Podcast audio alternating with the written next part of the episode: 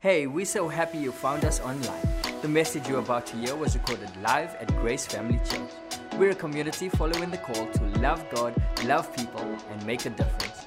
We meet at four locations around Durban and at graceonline.tv. Go ahead and share this message, or you can download it and listen to it in your car or at home later today. Wherever you are in the world, wherever you're listening from, thank you for connecting with us, and may you be encouraged by the message coming up next. Well, welcome to our first week in a series called Relationship Remedies. And um, once again, we are amazed at how God has gone before us and planned this time together. Because about two months ago, we decided to do a relationship series after Easter. Something that would really meet the felt needs of people both in and out of church. And little did we know that we'd be in the middle of this lockdown, needing some relationship interventions like we've never needed them before. I know lockdown can be hard on relationships. And um, I don't know if you have been playing some of these fun little quarantine relationship games that have been going on in our house. There's the one where, uh, you know, um, someone says, Why are you doing it like that?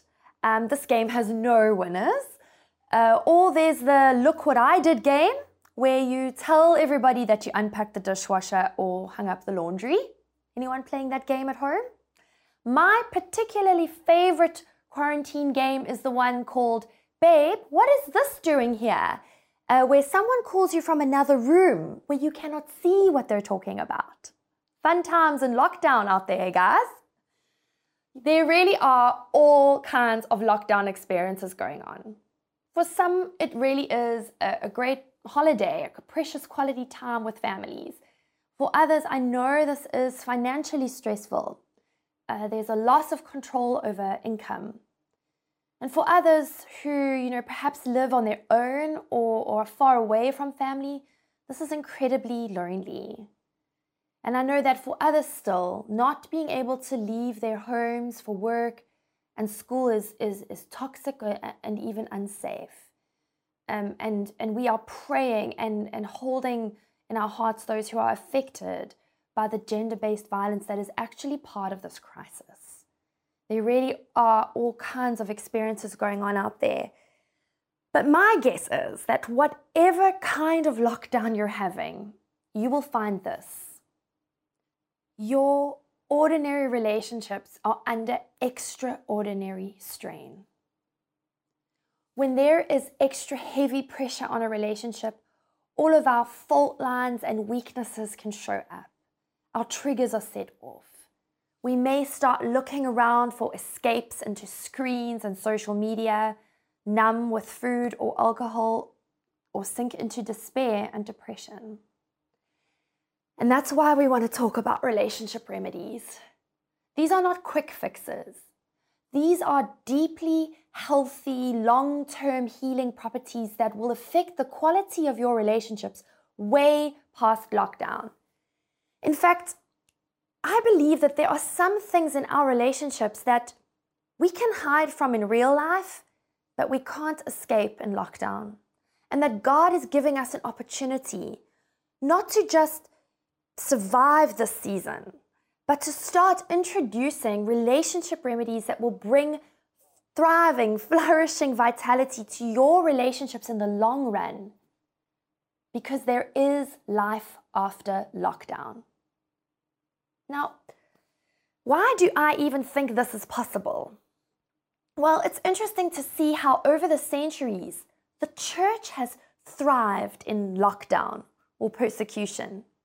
We know that more people are watching our church online than have ever walked into a building on a Sunday.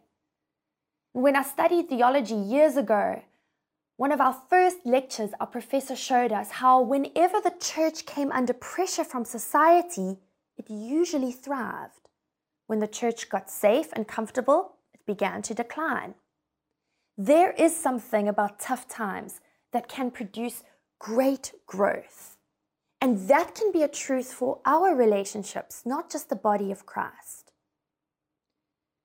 So, if your question is, can your relationships thrive in lockdown, not just survive? I believe the answer is yes. What was the early church doing that caused it to thrive, not just survive? And can we also do that in our homes and amongst our people and, and our friends and families? Jesus gives us a, a, a secret weapon, a winning formula that would give us the capacity for, for impact, for abundant love, for, for, for the glorification of God, even in these difficult times. And we find this, this kind of winning formula, this, this yes of Jesus in John 17. John 17 is, is known as the, the prayer of Jesus. Some versions call it the high priestly prayer. And it's kind of at the heart of everything Jesus came for and longs for. This is, it's like Jesus' ultimate prayer request. Now, of those of you who grew up in church, you'll know what a prayer request is. You know, you're sitting in a circle or, you know, you're about to finish a Sunday school class or a small group and someone says, Does anybody have a prayer request? And if you've been in that space, you might even know that often prayer requests are just kind of a cover for some good old gossip. You know, like, oh, Lord Jesus, we just pray for Sarah, Lord. She is really struggling with self control right now. And God, we just pray, will you help her to just keep her tongue, Lord? Because you know her husband, Joe, Jesus, he is wandering and you know what happened last time, Lord. So can you help Joe to be faithful? Thank you, Jesus. We just we lift him and Mary up to you, Lord. We pray that they'll stop fighting on the on the group WhatsApp.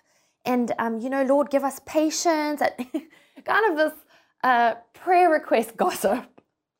Um, but Jesus had a prayer request, and it actually does give us some insight into the unseen dynamics because in this prayer request, we see that Jesus knew something.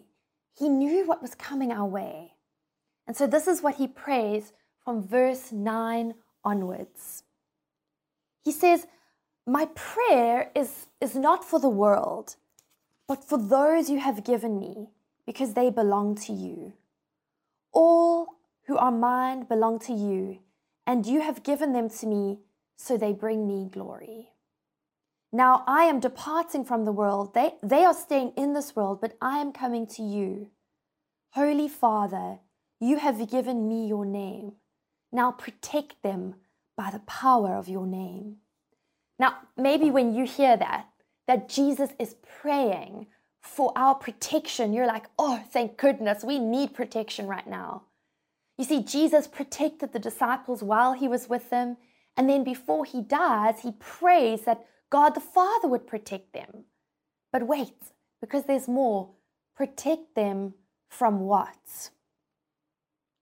Protect them so that they will be united just as we are. During my time here, I protected them by the power of the name you gave me. I guarded them so that not one was lost except the one headed for destruction, as the scriptures foretold. What? Jesus prayed for protection, it's true, but not protection from disease or destruction, not from ruin or losing their reputations or families, not protection from suffering or loss. And, and he knew that these followers would go on to be flayed, imprisoned, crucified, killed in the Colosseum. Jesus prayed for protection from division. Protection from division. He says, I am praying not only for those disciples, verse 20, but also for all who will ever believe in me through their message. I mean, that is good news that Jesus was not just praying for the men and women that were actually with him that night, but or for the early church who, who believed their testimony, but Jesus prayed for every single one of us. This is, um, this is profound. Because what does Jesus pray for us? For you, for me, for, for your family, for your household and your friends, for, for Grace Family Church? This is what he prays. I pray that they will all be one, just as you and I are one. As you are in me, Father, and and and I am in you. I mean, Jesus could have prayed for anything here. But Jesus' prayer request was to protect our unity above everything else. He prayed for unity over healings, unity over miracles or spiritual growth. He, he prayed for unity even over comfort and security and safety, which, to be honest, is, is pretty jarring for us. Why would Jesus rather protect our unity than our lives? We start to see why in verse 21. He says, So that the world will believe you sent me. He prays for our unity because he wants the world to know that Jesus is God. And it's not just so they would know who Jesus was. Verse 22 I have given them the glory you gave me, so they may be one as we are one. I am in them and you are on me in me. May they experience such perfect unity that the world will know you sent me. And here's the amazing part and that you love them as much as you love me. Jesus prayed for unity so that the world would know what God was like, his nature, his character. Father, I want these whom you have given to me to be with me where I am. Then they can see all the glory you gave me. I love this line because you loved me even before the world began. O righteous Father, the world doesn't know you, but I do and these disciples know you sent me. I have revealed you to them, and I will continue to do so. Then your love for them will be, your love for me will be in them, and I will be in them. You see, the most important reason that Jesus prayed for unity above all is he wanted every single person to know God loved them. And not just loved them, but loved them before the world began. These guys were how that message was going to be out, get out. You know, that can be quite hard to hear. Because if I'm honest, I've always been more concerned with the safety of my loved ones and the comfort and security of, of, of our lives than, than of unity. But Jesus prayed for protection over our unity because he knew that division would hurt us more than disease. Division would hurt us more than disease. Because we can be suffering and scared and struggling, but if we are loving one another, we are at peace with one another, then we are truly free, no matter how locked down we might be. You see, that secret of, of, of Jesus that he gave to the early church and that he gives to us is this one is the win. Oneness is what Jesus wanted for us above anything else. More than protection from COVID or, financial ruin or unemployment, Jesus wanted us protected from division. Now, just a few minutes before he prayed this incredible prayer, while he had been eating with his disciples, Jesus had said to them, A new commandment I give to you, that you love one another as I have loved you. Now, this commandment, this law, is truly at the heart of what Jesus wants us to do. It's all he prays for. He's like, love one another, guys, as I have loved you, which, which means you don't get to make this up what this love looks like. I've modeled it for you. The freedom that Jesus comes to bring us was a freedom that love brings us, not the end of lockdown. You will still have these people in your life when lockdown ends. No matter what happens, the relationships in your life will be what counts. That's why division hurts us more than disease. Now, Jesus prayed for protection because difficult circumstances and fear do a very good job of dividing us. Jesus knew what was coming our way. I'm part of lots of WhatsApp groups, as I'm sure you are, and and every now and then there's kind of this big flare up in one of them, and people get really angry with each other. They attack one another. You know, because someone left their house or someone shared an article they don't agree with or somebody made a joke about something they're really serious about. You know, there are the dog walking whistleblowers and, and people being publicly shamed for wearing their masks incorrectly and people being unfriended on Facebook because they, you know, shared an article about 5G. Why does all this tension and anger happen? Why does all this division show up? Because people are afraid. We're afraid of losing someone we really love. We're, we're afraid of things that are happening outside of our control. Losing control, which is something that many of us are struggling with, is a very scary thing. And fear is very good at dividing us. And often our reactions may even be to lash out at the people we love the most. Jesus knew we would need protection from division because division hurts us so much. So, how do we love one another? How do we love one another the way Jesus did, where one is the win, where there is unity? Well, Paul the Apostle took the words of Jesus and made them super practical in Galatians 6. And uh, in Galatia, the, the church in Galatia, I really want to encourage you to kind of go and, and read the whole of Galatians 6 because we don't have time to, to look unpack this whole scripture. But it's it, when I read it, it felt like it was written for us in lockdown. So, so go check it out. But I want to focus in on this one powerful uh, line. Paul calls it the law of Christ. You want to make one the win, you want unity to be to be the, the kind of the protection around your life.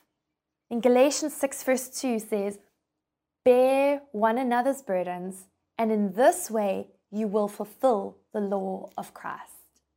That law of Christ is the commandment to love one another. And, and Paul's saying, Hey, you want to fulfill the law of Christ? Bear one another's burdens. If you want to thrive in this lockdown and build a great foundation for your relationships going forward, uh, whether you're in struggle with someone right now, then give this some thought, give it some time, give it a try, and bear one another's burdens. What does that look like? Under tough circumstances, what does it look like to bear one another's burdens? Now, I want to give you three really practical ways to do this. They're not quick fixes. Like I said, in fact, you may not even see the fruit of this right now in lockdown, but remember, there is life after lockdown. And you can start sowing now what you want to reap going forward. So, here are three practical relationship remedies to help us bear one another's burdens. The first one is perspective. Everything everyone does makes sense to them. That's what Andy Stanley says. Everything everyone does makes sense to them. It may not make sense to you, but to that person, it makes perfect sense. So if you find yourself saying things like, why would you even do that? Or, you know, I don't understand how anybody could say that. Then you're admitting that there is something you don't know or understand. You see, if we want to understand something that, that makes sense to somebody else, we have to see it from their perspective. The way to, to understand why someone else is doing what they're doing or saying what they're saying is to get up and, to walk around to their side of the table and look at the conversation or look at the problem from where they stand. See things from their point of view. You know, if I had, I've used this analogy many times, if I had a piece of paper and I, I drew the number six on it and I held it up to you, you'd see a nine. I'd see a six. And we could argue about which one of us is right, but on your side of the table, you're right, and on my side of the table, I'm right. And if I get up and I walk over and I see why you think you're right, then I have seen the problem from your perspective. You know, most of us um, just want to be understood. We may not even want our way, we, we just want our way considered. And perhaps one of the ways that you can bear uh, the people that you live with's burdens is to just look at the conversation from their perspective. I won't lie, this is hard. This week I got some tough feedback from Tom. We were having a conversation and he told me, Jess, you are stubborn and you are rude when you don't get your way. And I said, No, I am not. And then realized that was extremely ironic and had to admit that maybe I am a little stubborn. Now, I could have stayed on my side of the table and defended myself and explained why he is exactly wrong, which under the circumstances may have made him exactly right. Or I could have said to him, okay, help me understand where are you seeing that in my behavior? Um, and I, I think I did do that a little sulkily, but I did ask him to tell me more. So, the first way to bear one another's burdens is to see things from someone else's perspective. The second thing is to play to your strengths. You know, under lockdown, uh, there may be the opportunity to re look at the roles in your life. If something is a burden to someone, reassign some of the roles. We all have different strengths that can complement each other, and under these new circumstances, this new reality, you may have to change some of your normal routines or roles. If you see someone in your home is struggling with something, take it off their hands for a bit, even when it's not your job under normal circumstances. Who's a morning person? Who's good with admin? Who can go with the flow and doesn't get flustered when things go wrong? You know, maybe you never made dinner before because you used to get home too late. Now you're home, so you can do it two evenings a week. you know, maybe um, you know you used to leave too early in the mornings to take out the rubbish. But, but now you can, and um, it's on Wednesdays, Tom. Um, but we can bear one another's burdens by playing to our strengths and re looking at our roles in these extraordinary circumstances. And then the last thing that I want to share with you the last way that we can bear one another's burdens perspective, play to your strengths, and finally, presence. You know, the people that you live with, or, or the person that, that you, you love and maybe is not living with you, they can't fulfill all your relational needs. All that, that your relationship tank needs to be filled up with, it, it, under lockdown, it ends up getting hyper focused on maybe who you live with, on one or two people. My youngest boy, Luke, he's such an extrovert, and I didn't realize how much school filled his tank without his friends and his teachers to socialize with, all day, every day, he wants Tom and I to play with him, which is lovely but demanding and not always possible. And and I wondered why he was being so difficult and needy, and I realized, you know, I can't fulfill all his relationship needs. Guys, lockdown is tough because there just aren't enough people in our homes to meet our needs. I miss my friends. I miss my, my mom and mom in law. There are people missing from my daily life, and perhaps you feel that same struggle. But here's the thing there is another person you can invite into your home. God's presence is real. Like Tom said last week, peace is a person. So talk to Jesus, vent to Jesus, Ask Jesus to fulfill some of your needs because God is with us. Emmanuel. God is with you in your lockdown situation. And so invite his presence into your life and home.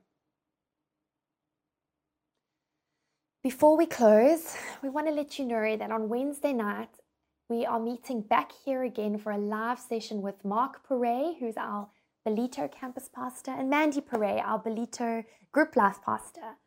Because for this relationship remedies series, we, we're going to have kind of a follow up get together. Questions and answers. Mark and Mandy will unpack some of how what we've spoken about today has impacted them, and it's a place for you to take a deep dive into this content. It's almost like a behind the scenes episode for where this stuff actually applies in our lives. So if you're watching on your own or whoever you're with now, maybe uh, with your group, join Mark and Mandy on Wednesday night for more from Relationship Remedies. But as we close, let's pray like Jesus prayed. Let's ask God to make us one, even as Jesus and the Father are one. Because here's the thing this is not about church growth. This is not about getting more people in, in a building. This isn't even about surviving lockdown. This is what will make our season of close proximity with people who are sometimes hard to love really, really count. If you can move through this season of extraordinary pressure on your ordinary relationships with unity, you will find incredible worth and wealth in your life, no matter what life looks like at the end of this. No matter what you and your family will suffer, no matter what hardships still lie on the other side of this, if you have loved one another unconditionally and prayed for unity and fought for oneness, your influence, your impact, your life will count for more than it ever could with the comfort and convenience and security this world tries to offer us. So let's pray now. God, I pray for every person and their relationships, for every home, for every room and space represented in this gathering. God, may we be one, even as you and Jesus and the Spirit are one. Make us one so that we can bear each other's burdens. We can love. We can show up for each other in our struggle, in our weakness. Lord, we don't want to be overcome by division, but rather in your name find unity. I pray now, Jesus, for healing, healing for the relationships that are under strain and stress, healing for those things that are showing up right now that, that perhaps we have held at bay and ignored. Holy Spirit, fill each person and each home. The way you filled that room filled with your disciples who were also locked down under fear and uncertainty and may your Holy Spirit breathe into each space love and patience and self control. Breathe your life into us now, Jesus. And help us to be one, just as you are one. In Jesus' name, amen.